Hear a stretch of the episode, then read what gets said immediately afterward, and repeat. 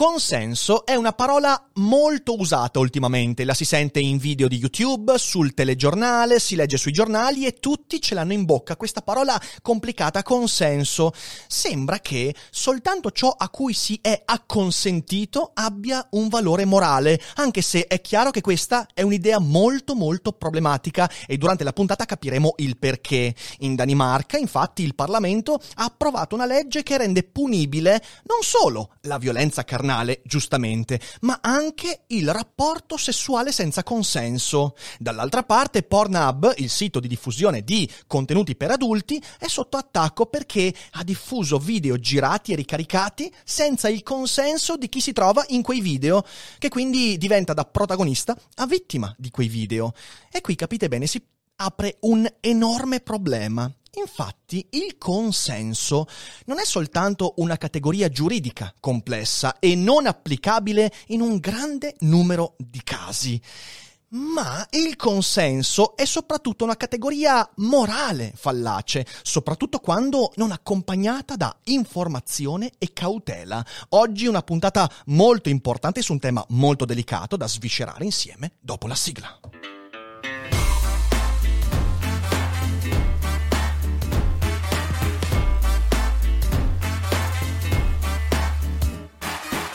Sei su Daily Cogito, il podcast di Rick Dufer. E chi non lo ascolta è cibo per gli zombie. Due notizie apparentemente lontane, in realtà molto collegate, mi hanno colpito negli ultimi giorni e mi hanno fatto riflettere e mi sono accorto che sono collegate proprio dal concetto di consenso. Da un lato Pornhub, accusato di promuovere video predatori e contenuti con presenza di minori da un lato, e dall'altro di diffondere video eh, i quali non hanno avuto il consenso di diffusione dalle persone che stanno internamente a quel video e che quindi hanno problemi di reputazione nella vita privata e via dicendo. E questo ha portato alla conseguenza che Mastercard e Visa hanno ritirato l'appoggio, quindi non si può più pagare nel sito Pornhub usando questi metodi di pagamento. E dal momento che PayPal ha già ritirato l'appoggio molto tempo fa per gli stessi motivi, capite bene che questo è un danno economico enorme. La seconda notizia è, come già accennato all'inizio, il Parlamento danese che approva una legge la quale equipara il sesso senza consenso alla violenza. Sono due notizie che capite bene sono molto legate da intanto una visione precisa della moralità pubblica e dall'altro dal concetto di consenso, che è un concetto su cui tanti stanno riflettendo, ma mi sembra in modo un po' superficiale. Quindi oggi cerchiamo di fare chiarezza usando un po' di pensiero critico. Prima di fare questo però lasciate che dia qualche annuncio importante, sì perché eh, ci avviamo verso la fine del 2020 e questo anno difficile, complicato dal punto di vista personale, economico, lavorativo, per Daily Cogito è stato un anno spettacolare. Abbiamo fatto delle scelte, eh, scelte di investimento, di ampliamento. Come sapete il team di Daily Cogito si è espanso con grande soddisfazione e altrettanta psicopatia che si è inserita in questa trasmissione, ma siamo veramente, veramente contenti dell'appoggio che la community ci ha dato. Quindi grazie veramente a tutti. Io faccio un applauso a tutte le persone che ci stanno sostenendo con così tanto affetto. È bello aver creato una community e poter essere sostenuti da così tanto pensiero e così tanto affetto. Quindi grazie veramente a tutti. Vi annuncio che rassegnato stampa si è fermato e ritornerà l'11 gennaio, eh, quindi con delle novità, per esempio all'interno della rassegna cominceremo a mettere anche dei blog, quindi dei quotidiani online e non più soltanto cartacei. Daily Cogito invece andrà in live su Twitch fino a fine anno, con l'eccezione del 25-26 ehm, dicembre eh, e ovviamente Capodanno, però fino al 31 si va online, quindi insomma eh, continuiamo questa carrellata. Inoltre, durante la settimana di pausa anche dalle live che si terrà dall'1 gennaio al 10 gennaio perché anche Daily Cogito poi ricomincerà in live l'11 gennaio comunque usciranno su YouTube e su Spotify dei contenuti programmati. Quindi comunque non resterete senza contenuti. Il lockdown c'è per tutti noi cerchiamo di portare contenuti a tutti quanti prima del 31, ci saranno tre cose interessanti oltre a Daily Cogito qui su Twitch. Intanto una bella Agora du Fer nella settimana prima di Capodanno, presto avrete tutti quanti i dettagli su come partecipare e quale sarà la data e la modalità di partecipazione. Poi ci sarà anche la monografica su Dostoevsky che ho promesso e non vedo l'ora di fare e faremo anche un watch party, quindi la prossima settimana durante una sera che potrebbe essere quella di lunedì, martedì o mercoledì faremo una serata in cui ci vedremo insieme un bel film. Quindi cerchiamo comunque di mantenere alto il livello dei contenuti sia dal punto di vista eh, della quantità sia da quello della qualità. Voi continuate a sostenerci, ci aspetta un grandissimo 2021 e sono certo che Daily Cogito potrebbe diventare parte integrante della ripartenza, almeno quella intellettuale. Almeno speriamo che combattere la zombificazione continui con il nuovo anno, ma adesso torniamo a noi. Il consenso non è un concetto autosufficiente. Questa è una frase che dobbiamo stamparci nella mente a fuoco. Infatti, il fatto che io oggi possa acconsentire a qualcosa non mi preserva dal danno futuro, né tantomeno dal rimpianto di quello a cui ho acconsentito. Quindi il consenso, prima di tutto, non mi protegge da alcunché. Molto spesso ci capita di acconsentire a collaborazioni, atti, comportamenti e poi a distanza di tempo dire ma quanto sono stato stronzo a dare il consenso. Quindi chi si illude che il consenso risolve i problemi si sbaglia enormemente. In secondo luogo, il fatto che io non acconsenta a qualcosa non significa che io verrò risarcito di ciò di cui sarò vittima. Anche questo è un aspetto fondamentale. Quindi, prima di tutto, il consenso non risolve nulla. E non risolve nulla perché in realtà intorno dovrebbero esserci tantissime cose di cui ci stiamo dimenticando bellissimamente. Aggiungo un ulteriore aspetto. Nella nostra vita quasi tutto è senza consenso quasi tutto e tante delle cose che eh, ci, diciamo, ci colpiscono senza consenso, noi non le rimpiangiamo, ci arricchiscono. E quindi anche questo è un aspetto importante, ma questo soltanto per dire, guardate che il consenso è un concetto molto molto scivoloso, perché si tratta infatti di un concetto parziale e ideologico, laddove non inserito in un contesto che gli dia valore. Il consenso non è di per sé un valore, perché se si pensa a questo si fraintendono i comportamenti umani. Per capire questo, lo so che adesso qualcuno starà già lì dicendo ah no, ma cosa stai dicendo? Sei pazzo? Fermi, fermi, fermi. Perché per capire questo, che è un concetto complicato, ci serve la bioetica e il consenso informato. Attenzione, questo è molto importante, quindi drezzate bene le orecchie. Un paziente che debba decidere se essere sottoposto o meno a un trattamento non è chiamato a dare il semplice consenso. Infatti si parla di consenso informato, che è una cosa molto molto vasta. Tutto quanto, l'atto di dare o sottrarre il consenso, dipende dalla valutazione di un ampio contesto. Prima di tutto, il paziente, e ribadisco, è l'esempio della bioetica, ma tutto quello che sto dicendo può essere tranquillamente trasposto in qualsiasi altro ambito della nostra vita. Prima di tutto, nel contesto, il paziente è stato informato? Le informazioni che lo hanno raggiunto sono chiare? Sono state utilizzate in modo eh, giusto? Quindi gli è stato detto tutto quello che gli serve per firmare, per dare il suo consenso informato?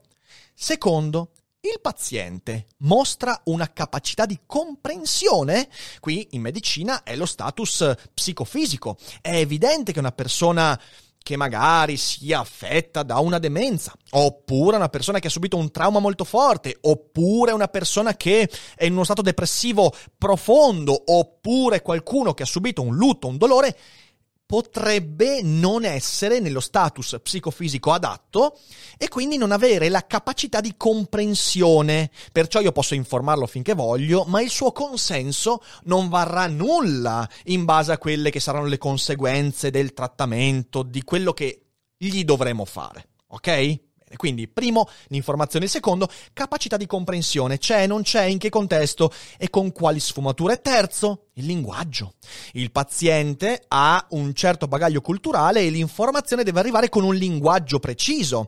Ora quel linguaggio è adeguato a ciò che è il modo di recepire da parte del paziente e via dicendo? Anche lì c'è un contesto molto ampio da andare ad analizzare. Quarto, la valutazione dei costi e dei benefici. Dopo l'informazione, in questo caso il medico col paziente e i familiari, si sono messi a tavolino a chiedersi, ok, cosa c'è da guadagnarne, cosa da perdere, perderne con questa scelta? Il consenso ha avuto una valutazione dei costi e dei benefici, dei sacrifici e dei guadagni? Perché se non c'è stato questo, il consenso, anche informato, potrebbe essere molto parziale, quindi valere molto di meno. Quinto punto, esiste un secondo parere e a questo si aggiunge esiste qualcuno a cui delegare nel caso che il secondo criterio, cioè quello di capacità di comprensione, sia compromesso? E poi c'è un sacco di altra roba in mezzo. Questo è ciò che dà valore poi al consenso. Il consenso è un traguardo, non una condizione a priori. Perché se fosse una condizione a priori, allora rischiamo di avere consensi privi di qualsiasi valore. Il consenso acquisisce valore quando queste cinque e molte altre condizioni sono inserite nell'interpretazione di un contesto. Tutto questo quindi serve a sostenere concettualmente l'atto del semplice assenso o diniego. Uno, rendendo valido il consenso. Due, proteggendo il medico dall'arbitrio. E uso questa parola che è molto fastidiosa, arbitrio, perché il consenso, come concetto a sé stante, inevitabilmente tiene in sé l'arbitrio. Ora, io posso tranquillamente dare il mio consenso oggi e se mancano tutti quegli elementi, e se manca peraltro qualcosa di scritto, in qualunque caso, non ritenerlo valido domani.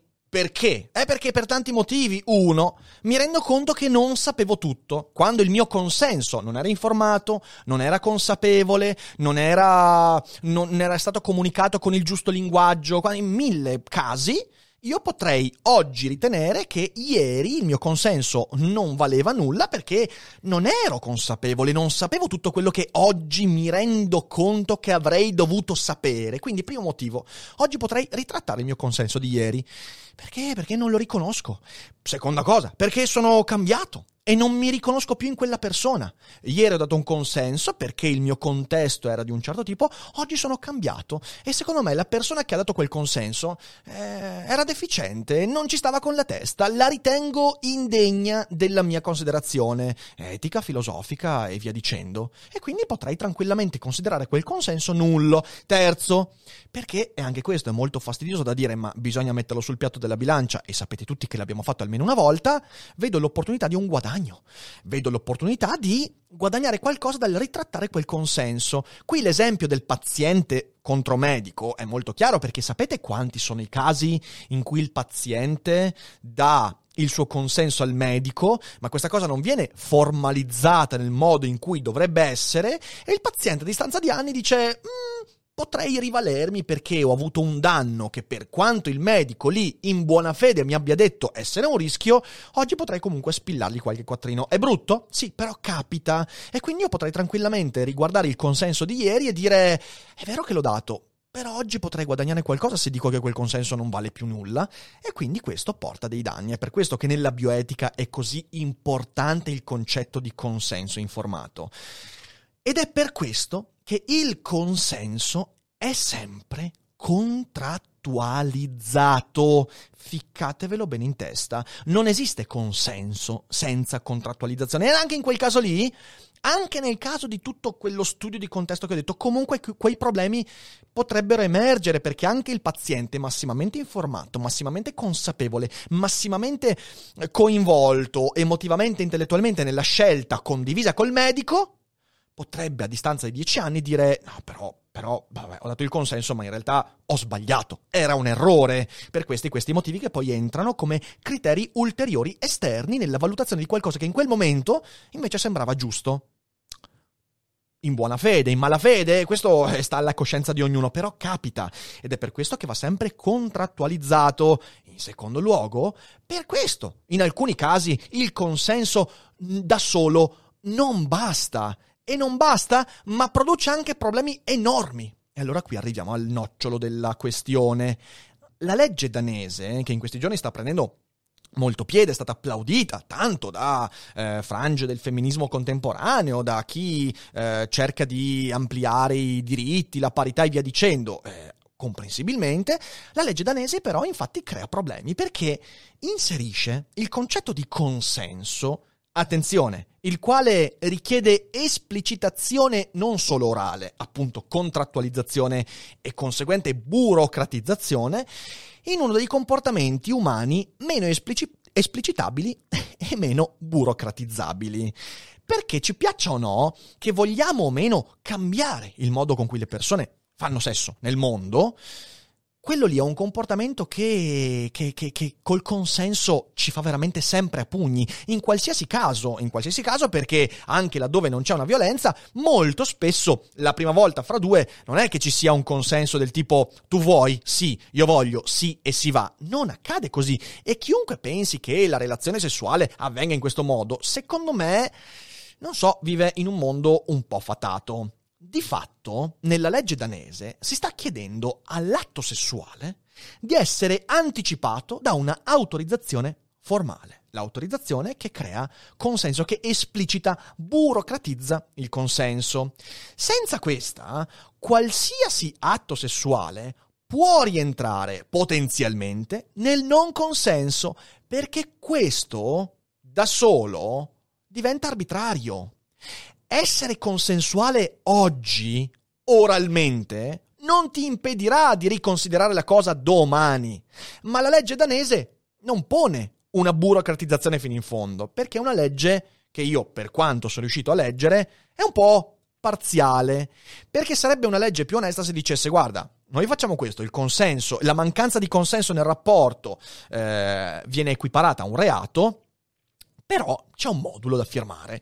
Sembra assurdo? Sì, sì, sembra assurdo. Cioè, io prima di fare sesso con eh, la persona con cui mi sono incontrato, prima di essere, si firma un modulo che può essere impugnato in tribunale dopo domani, sperando di non perderlo poi quel modulo, perché insomma sarebbe un casino. No, non fa questo, non c'è nulla di questo. Il consenso diventa una categoria priva di quel lato di burocratizzazione e contrattualizzazione che in realtà è necessario al, cons- al consenso quando si tratta di queste cose, altrimenti diventa arbitrario. Lo ribadisco, il fatto che io abbia, abbia, dato oggi il mio consenso orale a un comportamento fisicamente importante, eh, emotivamente pregnante, non mi esenta domani dal ritirare quel consenso, più o meno in buona fede. La violenza porta con sé prove fisiche. Certo, certo. Ora possiamo aprire la pagina del fatto che Tante donne purtroppo non denunciano per paura delle rappresaglie, delle conseguenze. Certamente, è un problema enorme, è un problema legislativo, è un problema con le leggi vigenti e con la ricezione da parte delle autorità di certi comportamenti. E va assolutamente migliorato, certo, ma non è sicuramente con una legge che va ad ampliare la demonizzazione di comportamenti che in realtà sono naturali e normali che si risolve il problema. E quindi la violenza porta con sé prove fisiche. Il mancato consenso No.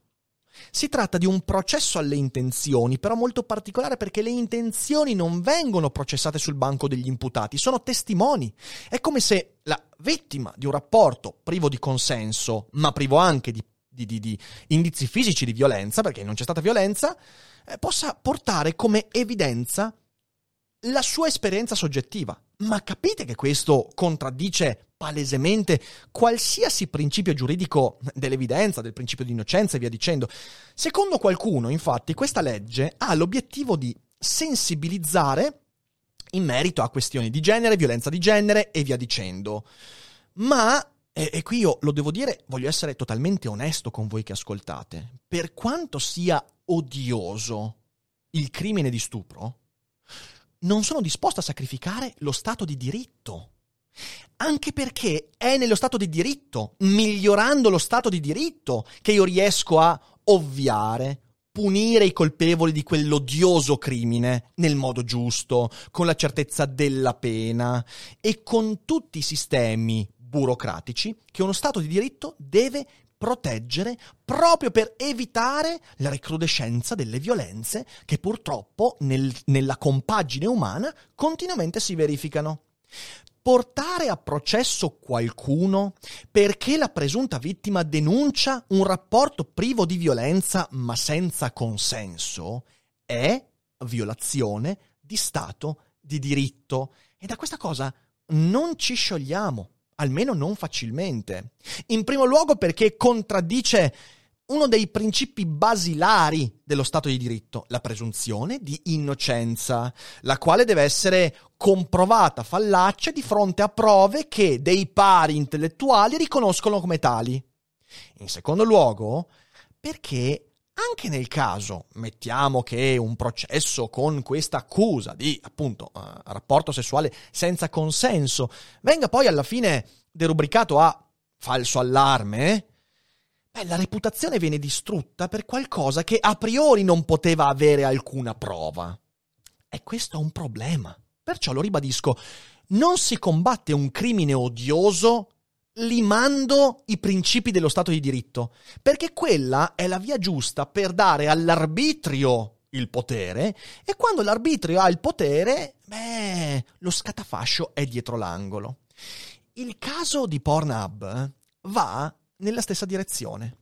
Infatti la denuncia che è stata lanciata in un editoriale, anzi in un'inchiesta del New York Times, metto il link in descrizione perché è interessante, eh, porta con sé l'esempio di molte ragazze che hanno girato video con consenso, magari a 16 anni, a 15 anni, sollecitate dal fidanzato, da, da, dalla persona con cui uscivano e via dicendo, e poi se ne sono pentite perché questi pezzi di merda hanno ricaricato il video diffondendolo tramite revenge porno, comunque per farsi belli agli occhi dei bulletti di quartiere questi video, eh, e questi sono finiti anche su Pornhub. Ovviamente su Pornhub vengono caricati milioni, mi sembra 143 milioni di di ore all'anno di video. Capite bene che è una quantità in- incredibile di materiale. Attenzione, attenzione però qui. Primo, la legge in Occidente già punisce chi diffonde video di minori. Qui si tratta di video di persone che erano minorenni e quindi si tratta di un reato, un reato anche punito abbastanza pesantemente, perché non è soltanto reato di revenge porn in questo caso, è anche reato di pedopornografia e altre cose che sono terrificanti. E quindi la legge già c'è, vogliamo dire che la legge va resa ancora più cruda, ci può stare, serve un dibattito parlamentare burocratico per questo, ma si può fare, sarei anche d'accordo, è un reato odioso. Secondo, Pornhub che ci piaccia o no, da molto tempo lavorava per rimuovere al meglio contenuti illegali. Infatti, se voi andate a guardare negli ultimi tre anni, Pornhub ha fatto una pulizia incredibile di tutti quegli account non verificati che caricavano mm, video eh, borderline, a volte richiamanti alla violenza. Certo, c'è un aspetto molto molto particolare in questo genere di contenuti. A volte video nel quale la ragazza sembra spaventata, sembra eh, preda di violenza e via dicendo, sono video recitati Altre volte no. Ecco, riuscire a demarcare la linea di quel tipo di contenuti è un problema.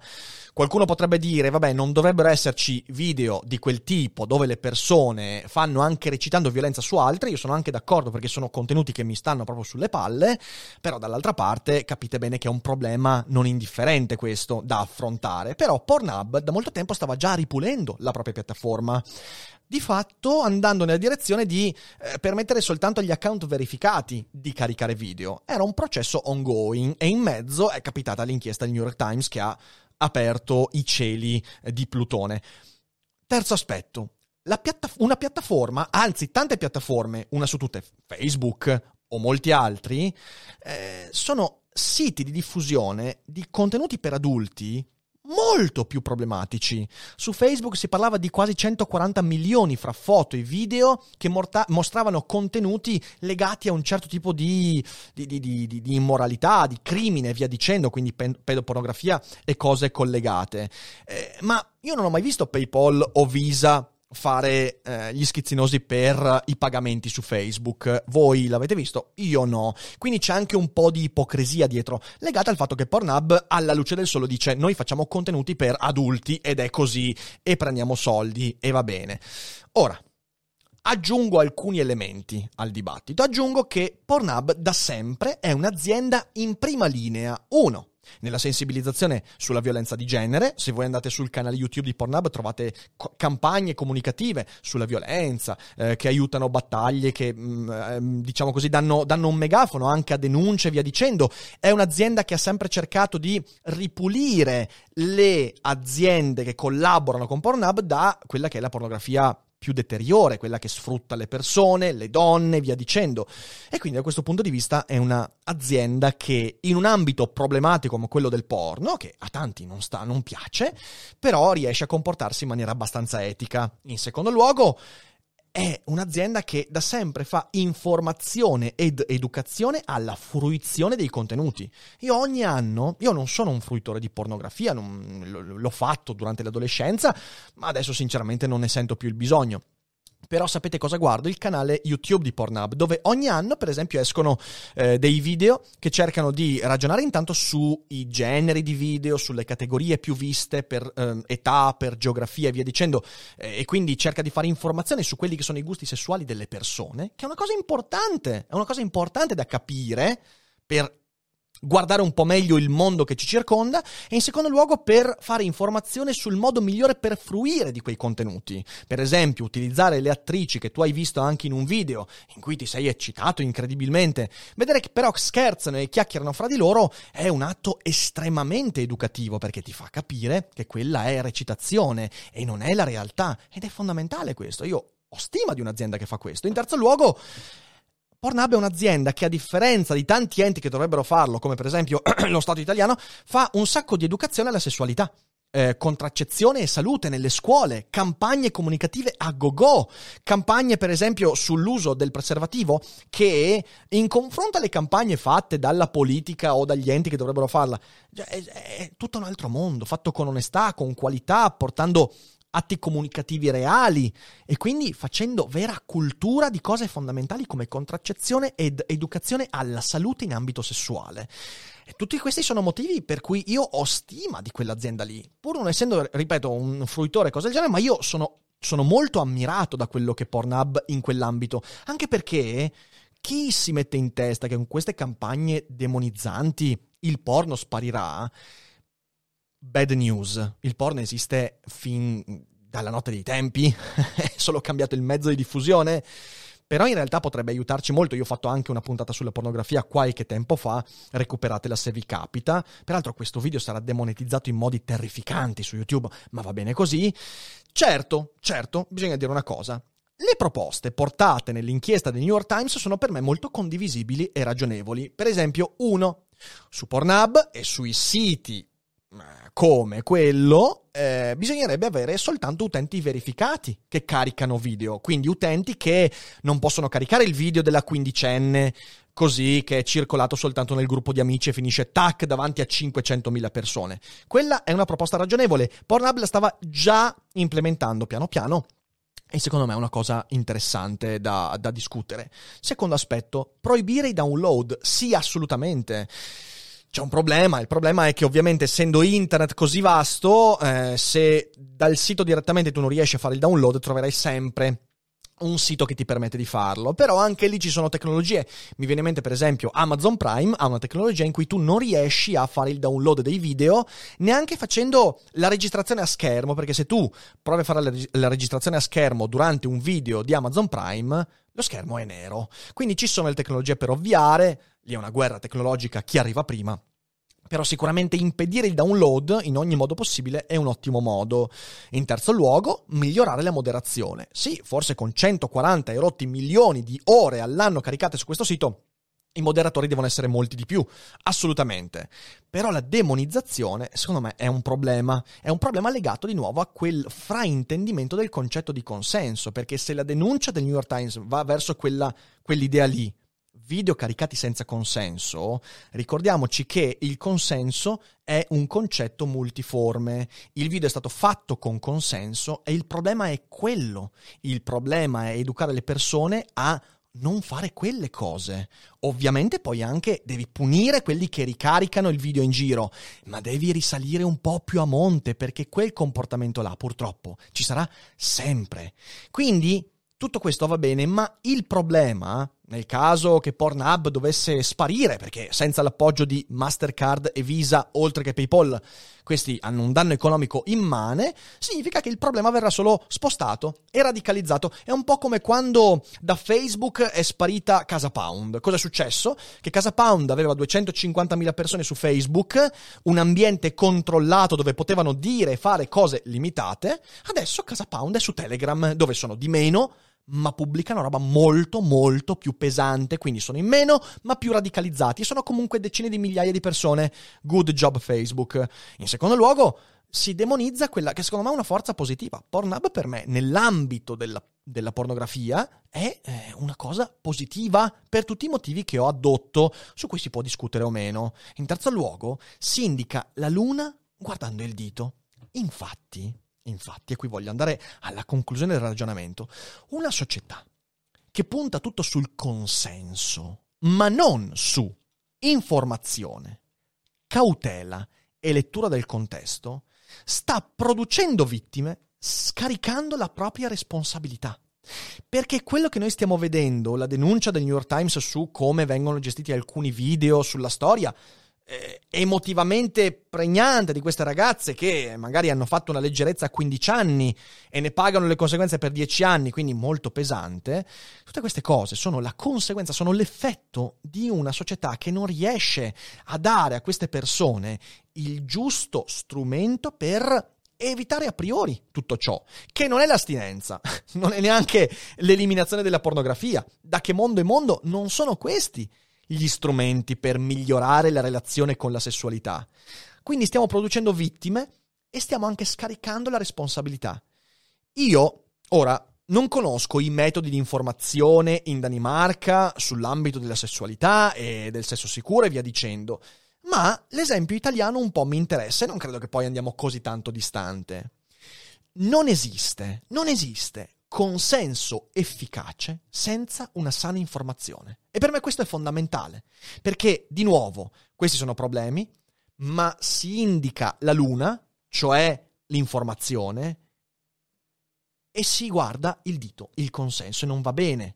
Non esiste consenso senza una sana informazione su la sessualità e come gestire gli approcci, la comunicazione, le relazioni e anche le cose più particolari. Ma vogliamo cominciare a parlarne veramente? Vogliamo cominciare a parlarne di cosa si fa quando un ragazzo tre anni più vecchio di te ti chiede mi mandi un video? Ma vogliamo parlare di queste cose e non lasciare queste povere 14 anni, 15 anni sprovvedute che non hanno neanche mai immaginato che questa richiesta arrivasse e quando arriva non possono fare altro che compiacere la persona per cui provano un po' di simpatia, dando il consenso a quella produzione del video e poi pagandone conseguenze terrificanti. Di nuovo, se non c'è informazione alle spalle del consenso, di cosa stiamo a parlare? Non stiamo parlando di nulla. Quindi ci vuole informazione su sessualità, come gestire queste situazioni, questi approcci in modo onesto.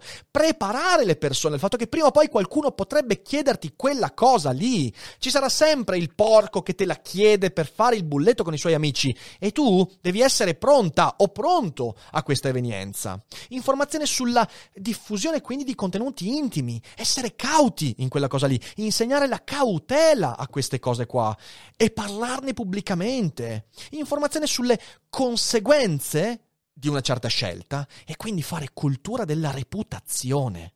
Ma voi vi rendete conto che per tutto il percorso scolastico e anche quello universitario, nessun quattordicenne, nessun sedicenne, nessun adolescente si pone mai il problema della propria reputazione se non quando è già strappata, macchiata e distrutta? Sapete che il capitale reputazionale in una società come la nostra è tutto e che quello serve fondamentalmente anche a vivere nell'ambito dei social? Come i tuoi comportamenti oggi influiranno sull'immagine che di te avranno domani? Ma vogliamo parlare di queste cose o vogliamo nasconderci del fatto che basta il consenso per tutto? Non basta, non è quello che risolve il problema.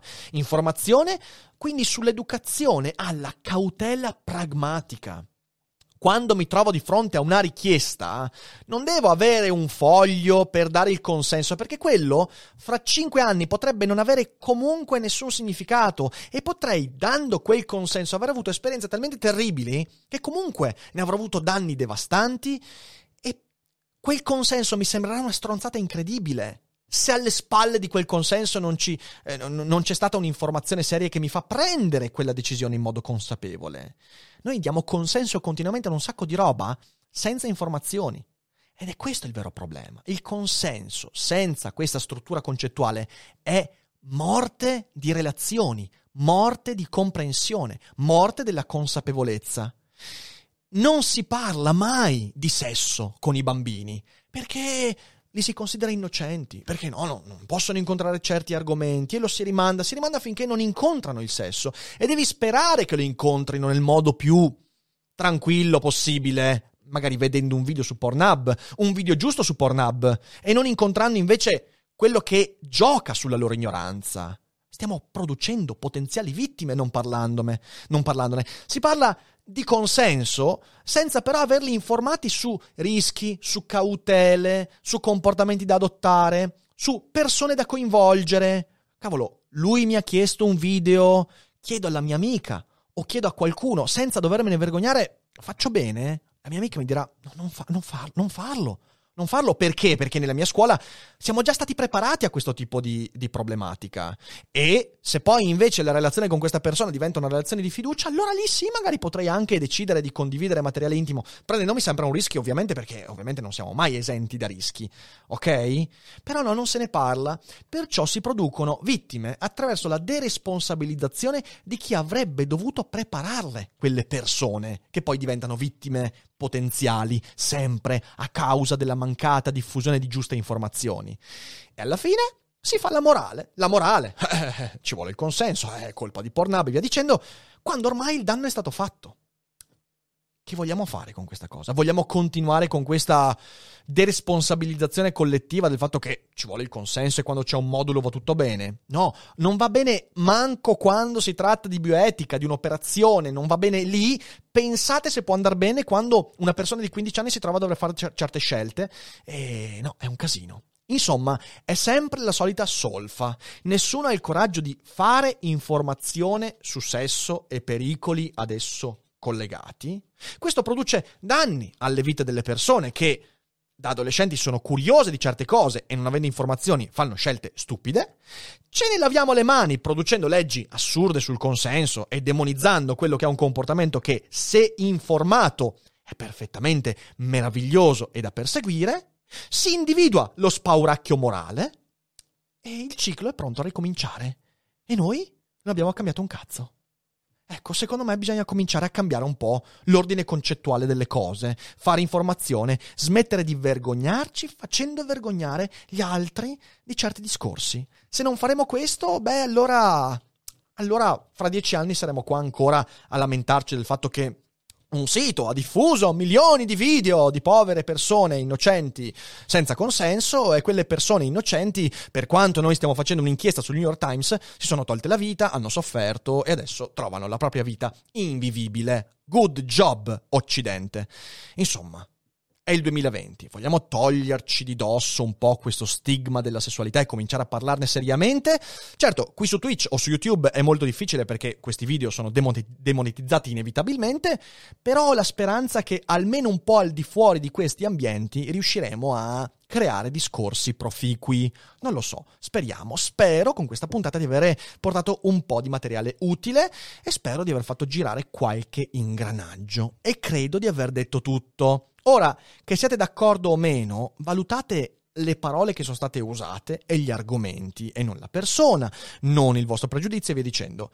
Eh, tutto passa per il riuscire a parlare di queste cose senza barricarsi dietro a ideologie. Io ci ho provato, vediamo se riusciamo a farlo anche tutti quanti, sarebbe bello.